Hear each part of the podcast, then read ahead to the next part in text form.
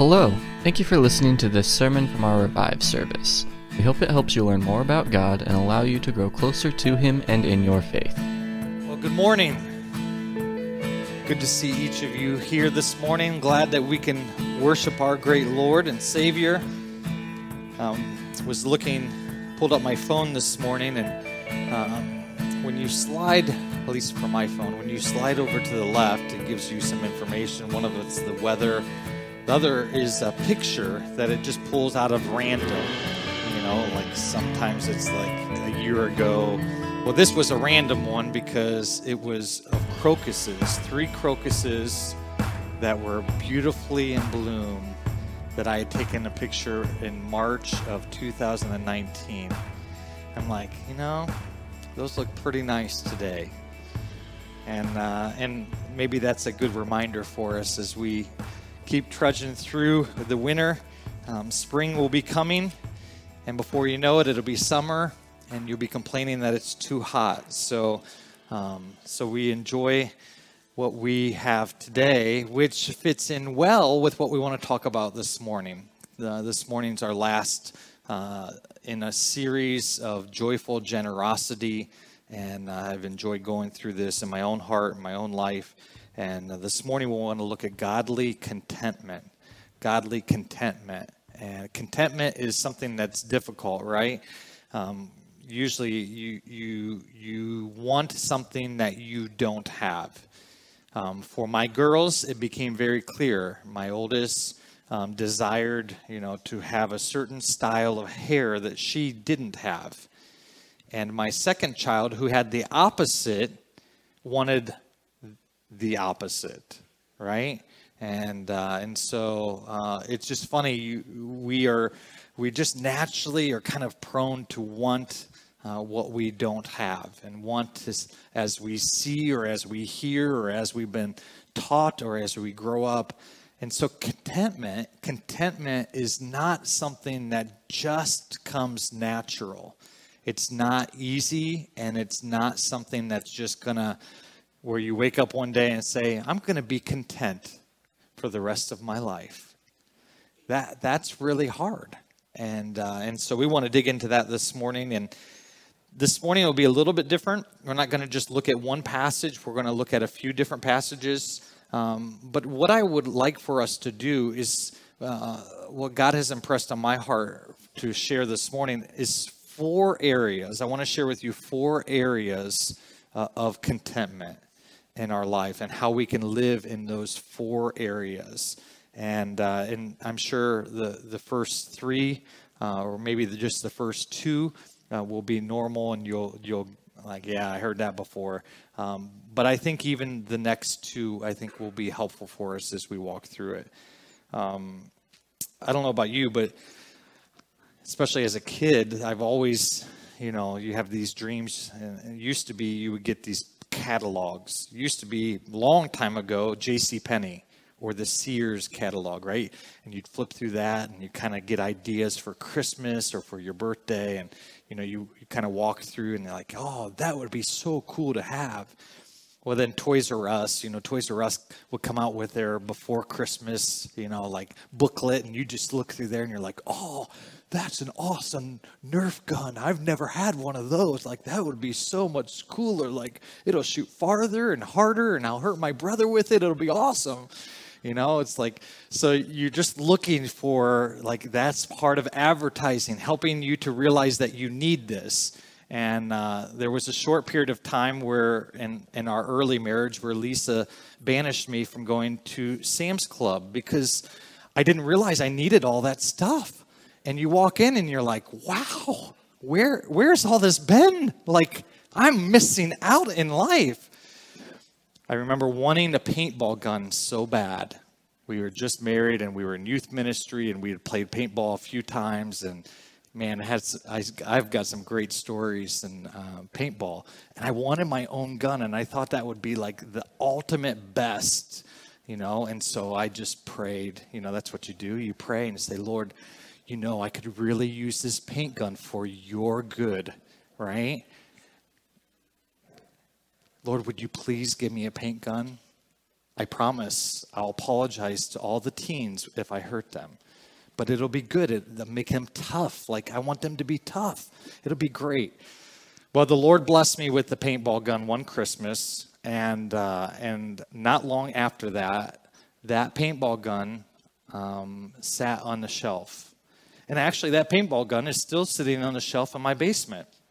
And I've used it a few times, but the reality became very clear through a period of time. I didn't, like, I loved playing paintball, but did I really need a paintball gun? If you want to go paintballing with me, let me know, and I'll be glad to pull that out, and uh, it'll help me to feel a little better about my desire of wanting a paintball gun. Um, maybe, maybe for you, it's something different. You know, how many of you were you eat a nice meal? And uh, I had fixed, I had this grandiose idea of dinner earlier this week. And so I fixed this nice meal, and we had a really nice meal. And, uh, and after the meal, everybody got up and left. And I'm like, you know, I'm still, I'm still not satisfied. Even though I had chicken and mashed potatoes and green beans, and it was really good. But I wanted something more. I didn't need anything more. I was full. I was satisfied. It was great but I wanted something more. And so I go to the one cupboard that has all the extras, right? Maybe you have that. Or there's a bin on top of our fridge that has Halloween and Christmas and soon to be Valentine's Day candy, you know, and usually we try to cycle through that. Um, but it's like, okay. And that's the worst part about preaching because you're just mulling it over in the days ahead. And so you're like, I got to get up and preach about contentment. Am I content with not having more? And so God spoke to me, and I'm like, all right, it's not bad to have a Snickers, but do I really need a Snickers bar right now? Whatever it is for you, we all wrestle and struggle with contentment. And that's what we want to look at this morning. Would you bow your head and would you pray with me as we get ready to dig into the word? Lord, thank you so much for loving us. Thanks for the opportunity to live our lives in a way that pleases you and brings you glory. It's amazing that we can do that, Lord. That the Lord of the universe has created us and placed us here so that we could somehow, in some way, reflect you to others and, and before all of creation. Lord, thank you for that opportunity. Thank you for that gifting. Lord, as we dig into your word now, help us uh, to be mindful, help us to be attentive, Lord, to your spirit and your working and leading in our lives.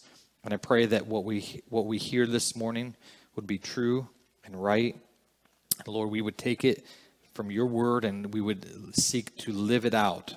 Lord, not just being hearers of the word, but being doers of the word as well. And so, Lord, help us this morning as we learn more about this joyful generosity, and in this way, we live out godly contentment. So, Lord, help us in this time. We pray this in the name of Jesus. Amen. Amen. If you have your Bibles, if you turn with me to 1 Timothy, please. 1 Timothy chapter 6.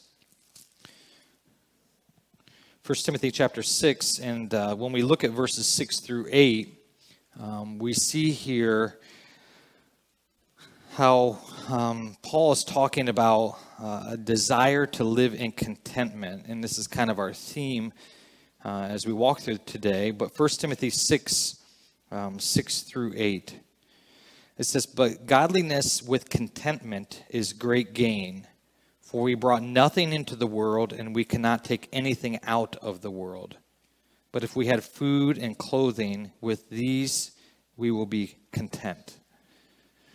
Uh, it's interesting as Paul's writing about this, and we see the imagery here. Uh, godliness with contentment is just not profitable, it is of great gain. It's almost like Paul's playing with the words there, right? If you're content with what you have, you actually will gain more. Instead of striving and desiring to have more and really not gaining it or having less. And so he uses this example, and we're going to see this a little bit later from the book of Job. But he says, For we brought nothing into the world, and we cannot take anything out of the world. So you came into this world with what? Right? Being born, all of you were born from your mother. All right? You were born out and you came out naked, having nothing in your hands. You weren't carrying keys to a car. You didn't have the house deed in your hand. You came in with nothing, not even the clothes. And Paul is reminding Timothy here and the other believers, he says, Listen, you came into the world with nothing, and we cannot take anything out of the world. We used to say in college that you didn't, behind the hearse, there wasn't a bunch of U Hauls, right? They're not going to bury you with all of your stuff. Some people have done that, and we see that even through the ages and the Egyptians and some of what they desire to take with them into the afterworld, they would, they would ask to be buried with. And the reality is, all of that stuff is still there. It didn't go with them. And you can't take it with you. And he finishes with this in verse 8 But if we have food and clothing, with these we will be content. And so there are definitely some needs that we have, and we see that even in Matthew, and we looked at that text with Jesus is talking to those who, who are beginning to follow him and the ministry there uh, about how he provides. And you don't have to worry. Don't be anxious for anything. Look at the lilies of the field and how God has clothed them. Look at the sparrow, the bird, and how God has provided food for them. And so God provides for us. And so when we look at this, can you and I say, I have food and I have clothing, and that's enough? Now, the areas that where we wrestle with and where we struggle with, uh, the first one is this that I want to talk about is possessions. Possessions. We struggle with possessions, right? Content with what I have. Um, and and kind of the idea about this is having more or living a simple life, simplicity. And I just have to ask you, and I have had to ask me this and I continue to ask myself this what are my essential needs? Because when I walk into Sam's Club, I'm not thinking about essential needs. I'm talking about a, a luxury, or I could do this, or this would really help me. Not all of that's bad. I'm not here being a Debbie Downer condemning everything. But what I am challenging each of us, and myself included with this, is we are living lives of luxury. And I think we really struggle, if we would be honest, we really struggle with this idea of contentment. And part of that is the, when we look at our possessions. There's a member of our household that really felt the need to um, get something to help us in our living area. I won't say who it was, but she really wanted new pillows. And I'm looking and saying, man, pillows, why do we need more pillows? Was it wrong to get more pillows? No. Our others had strings coming off of them, I think they do just fine. Like, a pillow's a pillow.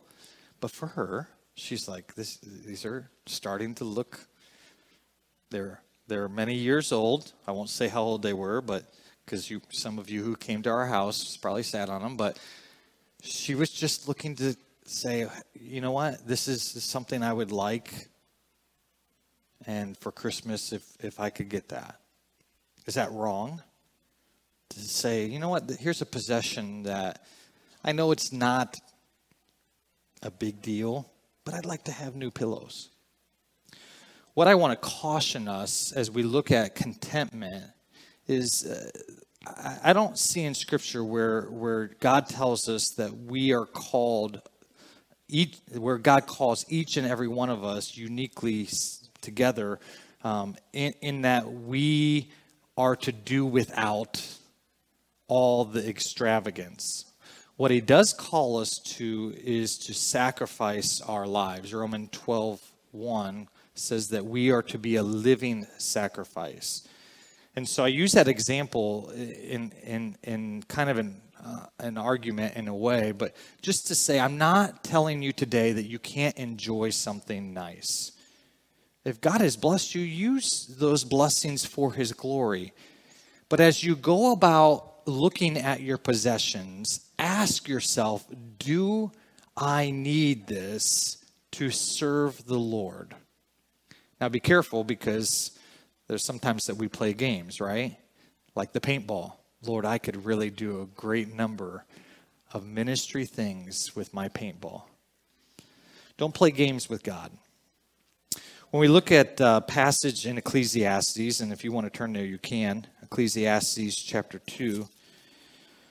Solomon, as we know, as Solomon lives his life, he is a man of great wisdom. God blessed him. He asked for wisdom, God blessed him with great wisdom.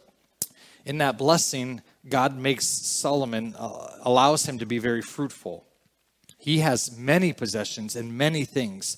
And so in Ecclesiastes chapter 2 and verse 11, um, this is what he says. He says, I, I, and I'll back up, only verse 11 will be up on the screen, but verse 9 says, says, So I became great and I surpassed all who were before me in Jerusalem.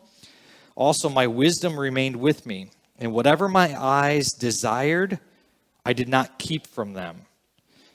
I kept my heart from no pleasure, for my heart found pleasure in all my toil, and this was my reward for all my toil.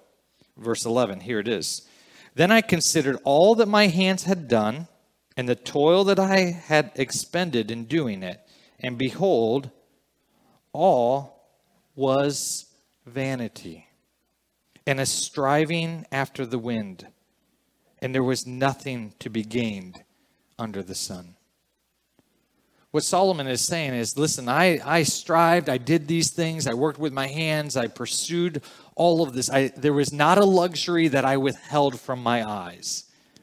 And you know how he sums it up? He says it's like chasing after the wind. I remember being a kid and you see the wind kind of blowing. You ever see those little, we call them mini tornadoes? I'm sure there's some, maybe Logan would know it, but some term for that, where, the, where you see these leaves and they're just going around in these mini tornadoes, and you would run out there and you'd try to catch the leaves, and you'd want to jump in the middle of that. It's frivolous because you can't you can't grab a hold of the wind, and and and yet it was fun, and and that's what Solomon is saying, and he's expressing. He's like, you go out and you can see the evidence of the wind, but how do you grab a hold of it? You can't, and and he's saying you you want you want all of this to fulfill something in your soul, and it won't do it. It's all vanity. We, as followers of Jesus Christ, need to be reminded of that. That, that as we look at the possessions that we have, desiring more isn't going to bring the happiness that our soul desires. Desiring more isn't necessarily going to allow us to minister better or to be a better Christian or to open doors that maybe wouldn't. Sometimes God does do that, but we have to be careful of our motives. And the truth is, is our motives, our heart, and our emotions, we shouldn't always listen to. Just because I feel that it's right doesn't mean it's right. My heart is wicked and is deceitful. And in fact, above all things, it is cunning. It lies to me. I lie to myself. And so, how do we walk through this? We see that in our pursuit of finding value in the possessions, we will fall short. It's like chasing the wind.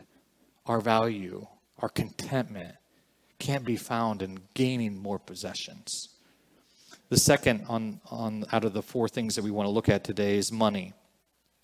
Money. And uh, it's interesting because there well, let's just look dig into Ecclesiastes 5. Ecclesiastes 5, Solomon has something to say about this as well. Ecclesiastes 5, verses 10 through 12. He says, Who he who loves money will not be satisfied with money, nor he who loves wealth with his income. This also is what? Vanity. When goods increase, they increase who eat them. And what advantage has their owner but to see them with his eyes? Sweet is the sleep of a laborer, whether he eats little or much, but the full stomach of the rich will not let him sleep. This is a great little book. I mentioned it, I think, in week number one. It's, uh, it's called the, the Genius of Generosity. It's uh, Generous Living is a Joyful Living um, by Chip Ingram. And I would highly suggest it. It's an easy read, it's an easy book um, to follow along and to read. And, and I I'd really encourage you to get it. I after I had already set up my sermon series, I, I, ran across it and I'm like, man, thank you, Lord. This is a great tool to have. And one of the things that uh, that Chip talks about, and I just want to read to you here, um, that that I I've heard before, but I've I've never seen it personally, and I just want to read it for you. Um, he says this. Uh, he says, Teresa and I were walking down uh, a downtown city once and came across a little book called The Rich Are Different. It's full of quotation and anecdotes about the wealthy. One of the stories in it is about Osman Ali, the Nizam of the Hyderabad, uh, considered to be the richest man in the world in the 1940s. When he died, his rooms were found to be full of stacks of currency eaten by rats and gems in color coded safes red for rubies, green for emeralds, blue for sapphires. That's a great picture of what Solomon describes when he says that whoever loves money never has enough. Numerous wealthy people seem to agree. John D. Rockefeller said, I have made many millions but they have brought me no happiness. Andrew Carnegie said, Millionaires rarely smile. John Jacob Astor, one of the wealthiest men in the world, said he was the most miserable man in the world. Um, wealth is a high maintenance endeavor, Chip says, and it's draining. It's exactly what Solomon warned about when he says, The sleep of a laborer is sweet, whether he eats little or much, but the abundance of the rich man permits no sleep. Now, I want to read to you this story because I think this sums up. And I'm not saying that you're this way, and I'm not saying that all rich people are this way. We'll talk about that in a moment. This is an example of how riches can eat at a person. One of the clearest examples of the misery of hoarding wealth is the case of Hetty Green. She inherited several million dollars and multiplied it many times through the stock market. Still, she lived in boarding houses, resold used newspapers and empty bottles, and carried crackers in her purse to avoid the expense of restaurants. There's a story about her son's leg. He broke it in an accident, and even though her annual income exceeded $7 million, Hetty tried to have him treated at a charity ward. When she was recognized and turned away because she wasn't a charity case, she got angry and she determined to heal his wounds herself. Eventually, his leg had to be amputated. Hetty Green's case is an extreme example for sure, but it makes a powerful point. Hoarding wealth in itself never brings happiness, and it can be lost at any time.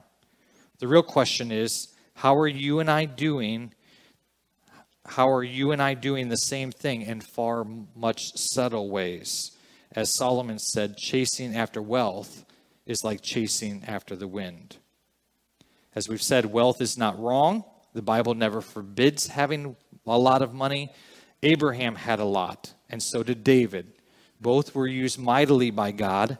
Many key figures in the New Testament church were landowners and they used their wealth to finance the ministry of Jesus and of the early church. The Bible doesn't condemn wealth, it condemns pursuing wealth and seeking fulfillment in it. I thought that was a good passage, and I just wanted to share that with you from that book because I think it speaks highly of the example, and he even says it. Yes, it is an extreme case, but we can easily, in our subtle ways, start rolling down a road where we're pursuing or we're holding on to the wealth that we have or desiring more. Paul talks about this in the passage that we were at in Timothy. And so if you want to flip back there with me, um, please, you can. in 1 Timothy chapter 6 in verses 9 and 10 and in verses 17 through 19. Verses 9 and 10, 1 Timothy 6 says this But those who desire to be rich fall into temptation, into a snare, and to many senseless and harmful desires that plunge people into ruin and into destruction. For the love of money is a root of all kinds of evil. Now, let me pause there real quick because some people have taken this out of context. Look at what the verse says there. Verse 10 For the love of money is a root of all kinds of evil. It does not say that the love of money is the root, it is a root. It is a means of destruction. It is not the only. So be careful. He says, It is through the craving that some have wandered away from the faith and pierced themselves with many pangs.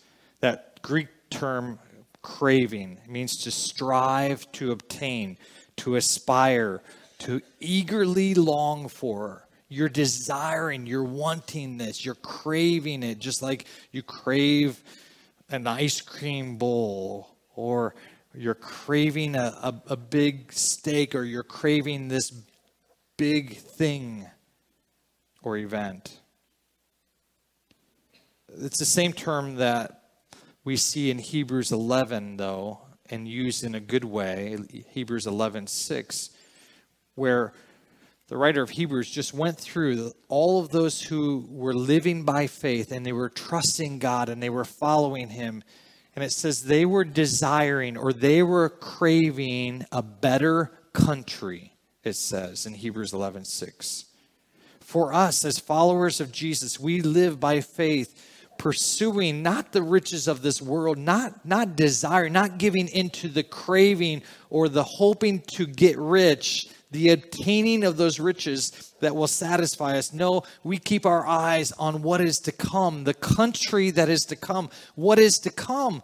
Heaven, glory, to be with God forever. That's where we keep our eyes fixed upon. And that's where Paul writes here later on in 1 Timothy 6, verses 17 through 19. As for the rich in this present age, charge them not to be haughty, not to set their hopes on the uncertainty of riches, but on God, who richly provides us with everything to enjoy. They are to do good, to be rich in good works, to be generous and ready to share, thus storing up treasure for themselves as a good foundation for the future, so that they may take hold of that which is truly life. Paul's saying, store up yourself a foundation for the future, meaning not for your future generation of kids, not for you later on so you can retire well. He's talking about glory, he's talking about heaven, storing up treasures in heaven, the things that will last for all of eternity. Because we forget quickly that this earth isn't all there is. We get hung up we lose sight of what is the bigger picture. The third is the concern uh, that I have for godly contentment is in relationships. And I've seen this play out in, in, in many different ways, and we don't have time to look at it. But I encourage you to go and to read Genesis 29 and 30. Because I think it, it speaks, it spoke to me as I was reading through it it hit me as as here was Jacob, and as he um, is deceived by his soon-to-be father-in-law Laban. He, he's deceived, and he is given Leah as the wife first instead of Rachel. So he's worked seven years to earn the right to marry Rachel. He's deceived. He's given Leah. So now he has to work another seven years. So there's great turmoil in the relationships already. And all that, let me just say, there's there's been turmoil in relationships from day one. Okay, so you living your life and the turmoil in relationships is nothing new. But what we see is ultimately the animosity of Leah and Rachel towards one another, but their desire They're craving to have the love of their husband. Not necessarily a bad thing, but they're they're they're seeking after something that was not going to satisfy them. I think that's not much different than what I see today from a lot of people in different places and different times in their life. I think we struggle with contentment at times in our relationships. Maybe you're single and you're saying, Man, I just wish I had a great boyfriend, or I just wish I had a great girlfriend. I wish I could marry somebody that, that loved Jesus and that God would provide that. It's not wrong to yearn or to ask God. But as we are asking God to be able to still have a heart that says, God, I, I am content with where you have me today. Some of you may say, uh, or be here and say, you know what, I just wish I had a really good friend. Or man, I really wish I had a really good boss or a really good teacher. Uh, I believe that when we look at contentment, it goes far beyond just the material things of possessions and far beyond just money.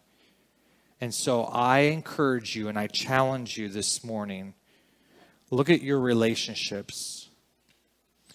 And I I want to encourage you to pray and to ask God if you're missing something in your life that you feel that, that would help you, pray about it and give it to God. But let me strongly encourage you to find contentment. Ask God for peace so that where you're at and the moment of where you're at, you would find His goodness. You would see His goodness. Some of you may be in hard relationships, whether that's with friends or maybe even with your spouse maybe with your kids. Would you say before God today, Lord, help me to be content? The last is this our health. Our health. Um, turn with me to Job. I'm going to read several sections from Job here. In Job chapter 1, most of you would know this story um, of Job and what what has transpired. He's um, lost in the first chapter. He's lost pretty much everything of value physically. Uh, he's lost his children. He's lost all of his possessions, his sheep, his camels, everything that he had, except for his wife. He's got a, a, a a good wife here, and I won't get into that too much, but his wife is there. And at this point, he has his health, okay? And so, Job 1, um, verse 20, says Then Job arose, tore his robe, and shaved his head, and he fell on the ground, and he worshiped.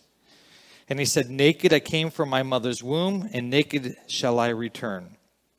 The Lord gave, and the Lord has taken away. Blessed be the name of the Lord. Remember where that passage that we started today with, that Paul was talking to Timothy about? You came into the world with nothing and you cannot take anything out of it. It speaks highly of what we read here that Job has spoken. Verse 22 says, In all this, Job did not sin or charge God with the wrong. Let's keep going. Again, there was a day when the sons of God came to present themselves before the Lord, and Satan also came among them to present himself before the Lord. And the Lord said to Satan, From where have you come? Satan answered the Lord and said, From going to and fro on the earth, and from walking up and down on it. And the Lord said to Satan, Have you considered my servant Job?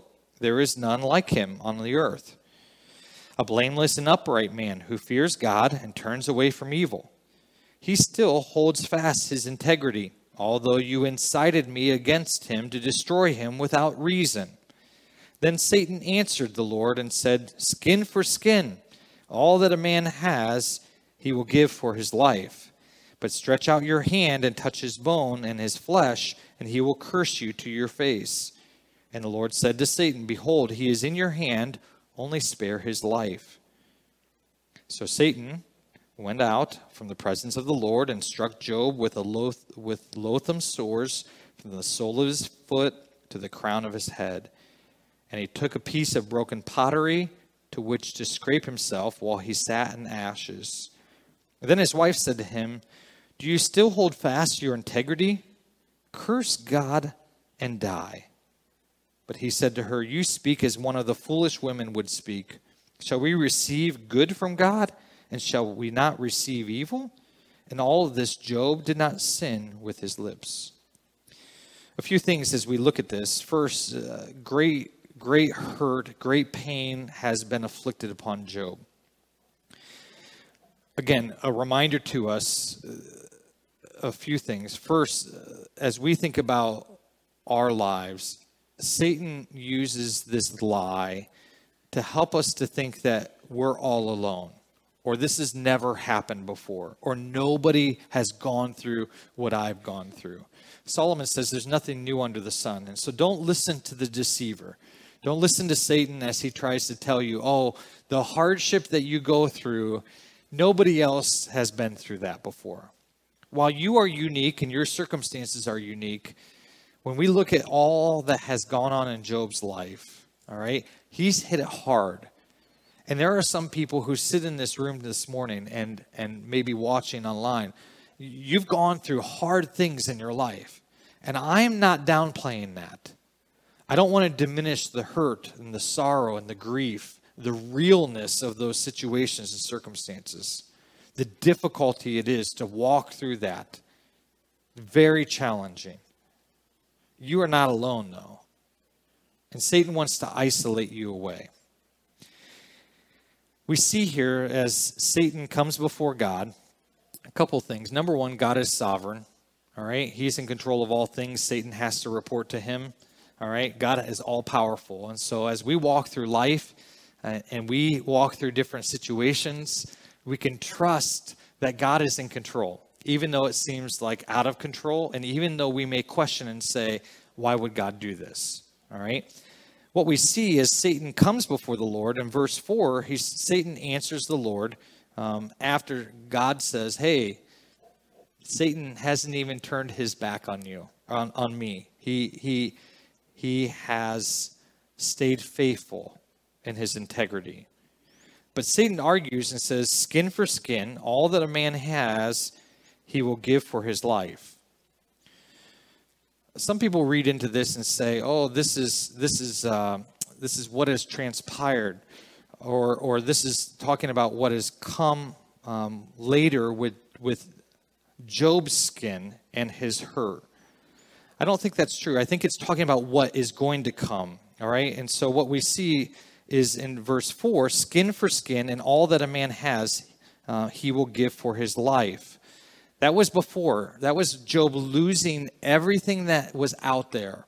Okay. All of his possessions, his children, everything as because there's a key word here. Verse 5 says, But, but stretch out your hand and touch his bone and his flesh, and he will curse you to his to your face. What Satan is attempting to say is, yes, you can take everything of Job's, all right, you can take all of that away, but if you inflict him in his in his flesh on his bones, he will curse you. See, there's something about us as we live our lives.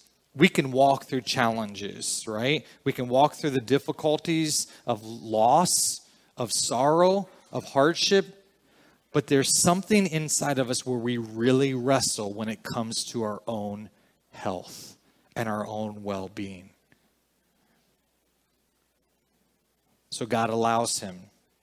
He puts Job in Satan's hand and says, You can do as you wish, but do not, do not kill him. So, as we follow the story, of course, we see here great boils from the top of his head to the bottom of his foot. He's taking shards of, uh, of pottery to open those up so that they can ooze out because of the amount of pain that he's in. This is a real struggle. What we see in chapter 3 um, verse 20 through 23, is that Job struggled with his health. He struggled with his purpose. And so let's look at that. Chapter 3, verse 20 through 23. Job says this Why is light given to him who is in misery, and life to the bitter in soul, who long for death, but it comes not, and dig for it more than a hidden treasure, who rejoice exceedingly and are glad when they find the grave?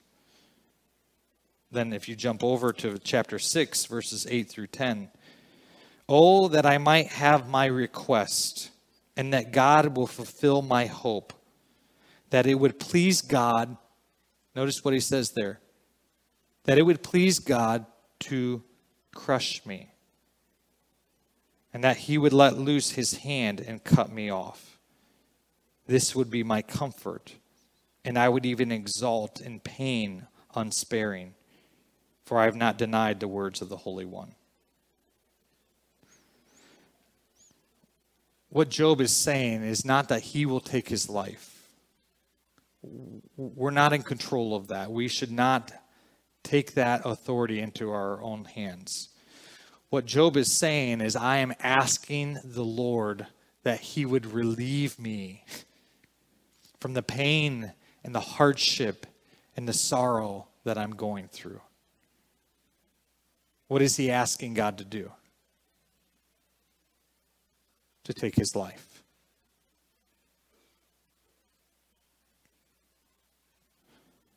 I believe one of the hardest things as we get older and as we wrestle with the flesh is to be content in our health. At the end of the story, we see God shows up. Job wants an audience with God, he wants an explanation. He wants to know why. In the end, God doesn't give him a reason why. Ultimately, Job trusts God. God blesses Job twofold, and Job continues to honor God through his life and what we see. If God would have taken his life, spared Job from that pain and that suffering, we would have missed what God was trying to communicate to us and many other generations before us.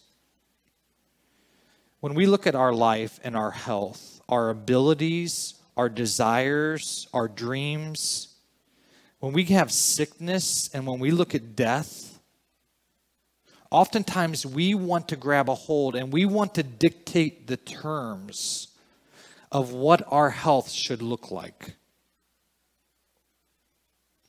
I'm calling us back to a way of thinking and a way of faith where we can rest in the lordship of our God. That even through the most sorrowful and difficult and challenging times of our life, that He has a purpose and that He has a plan. And I can find godly contentment in that. So, if God were to choose to strike us with boils or for you to lose something of significance. One of the greatest blessings that could come from that would be that you would find contentment that God is Lord. And that you would be content that, that He has the sovereign, perfect plan for each of our lives.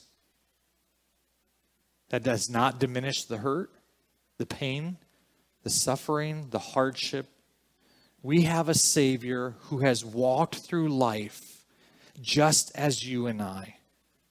He has experienced what you and I experience. And He is sitting on the right hand of the Father, interceding on our behalf. He knows what it's like to live on this earth. as we think about godly contentment, do we trust in God's lordship over my life? Am I looking for the easy way out or for a quick gain? Let me ask you just a few questions as we close. What are you striving for? What is it in you that when you wake up in the morning or as you're going throughout the day that you're desiring? It's not wrong to have desires. God knows our hearts and He wants to hear our desires. And in fact, there's a passage in the New Testament that tells us that we have not because we ask not. God's made us each unique with the gifts and abilities and the desires that He has from us. But when we don't get those desires, when we don't get what we want, can we find contentment in it? What do you need to lay at the Father's feet this morning? What area in your life do you need to just lay there at God's feet and where you need to say, Lord, I trust you. I'm going to trust that you have a plan Lord, would you give me contentment? Would you help me to rest, to be at peace with whatever your plan is? Another way to ask this is what worries or concerns you? Our world is filled with worries and concerns. They are stressed out. They're trying to find a place of hope they're trying to find something that's going to help satisfy. We, as followers of Jesus, we should know there is one place where we can find contentment in, and that's Jesus Christ. It's because of what he's done for you and for me. Jesus paid it all. When he took our sin upon himself on the cross, his blood paid the sacrifice, it paid the penalty for you and for me for all of our sin. And we get to experience and we get to walk through life with the ability of having a God and trusting in Him and in His Lordship that says, Not only do I trust you for eternal life, but I trust you for what your plan is today and tomorrow and the next day. It's a challenge, isn't it? I wish I could say it's just as simple as we're going to stop and pray and we're going to ask the Lord for contentment. And while that is good, we need to do that. We need to continually do that. And we need to ask the Lord for continual help. And you know what? What's really cool is God's given us a helper to do that because He knew we needed help. And the Spirit of the living God lives inside of us to help us, to guide us, to lead us, to give to us what we need. The question is will we listen? Will we trust? Will you pray with me, Lord? Thank you for your very, very goodness in our life. Lord, it's hard to be content. It's hard to find peace. It's hard to find rest at certain times. And sometimes we do feel like Solomon that we're chasing after the wind. And yet, Lord, we we can find fullness. We can find exactly what we need, what our soul is yearning for when we come to you. When we come willing to listen to your word and to obey you. Help us, Lord, to listen to your Spirit as you guide us and lead us and direct us.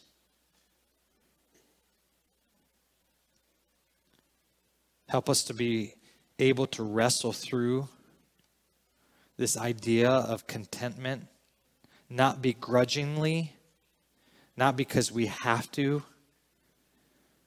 But Lord, may we look at contentment in a way that sees that you are a generous God and that our soul can be filled with joy in your presence because you are a generous and loving God.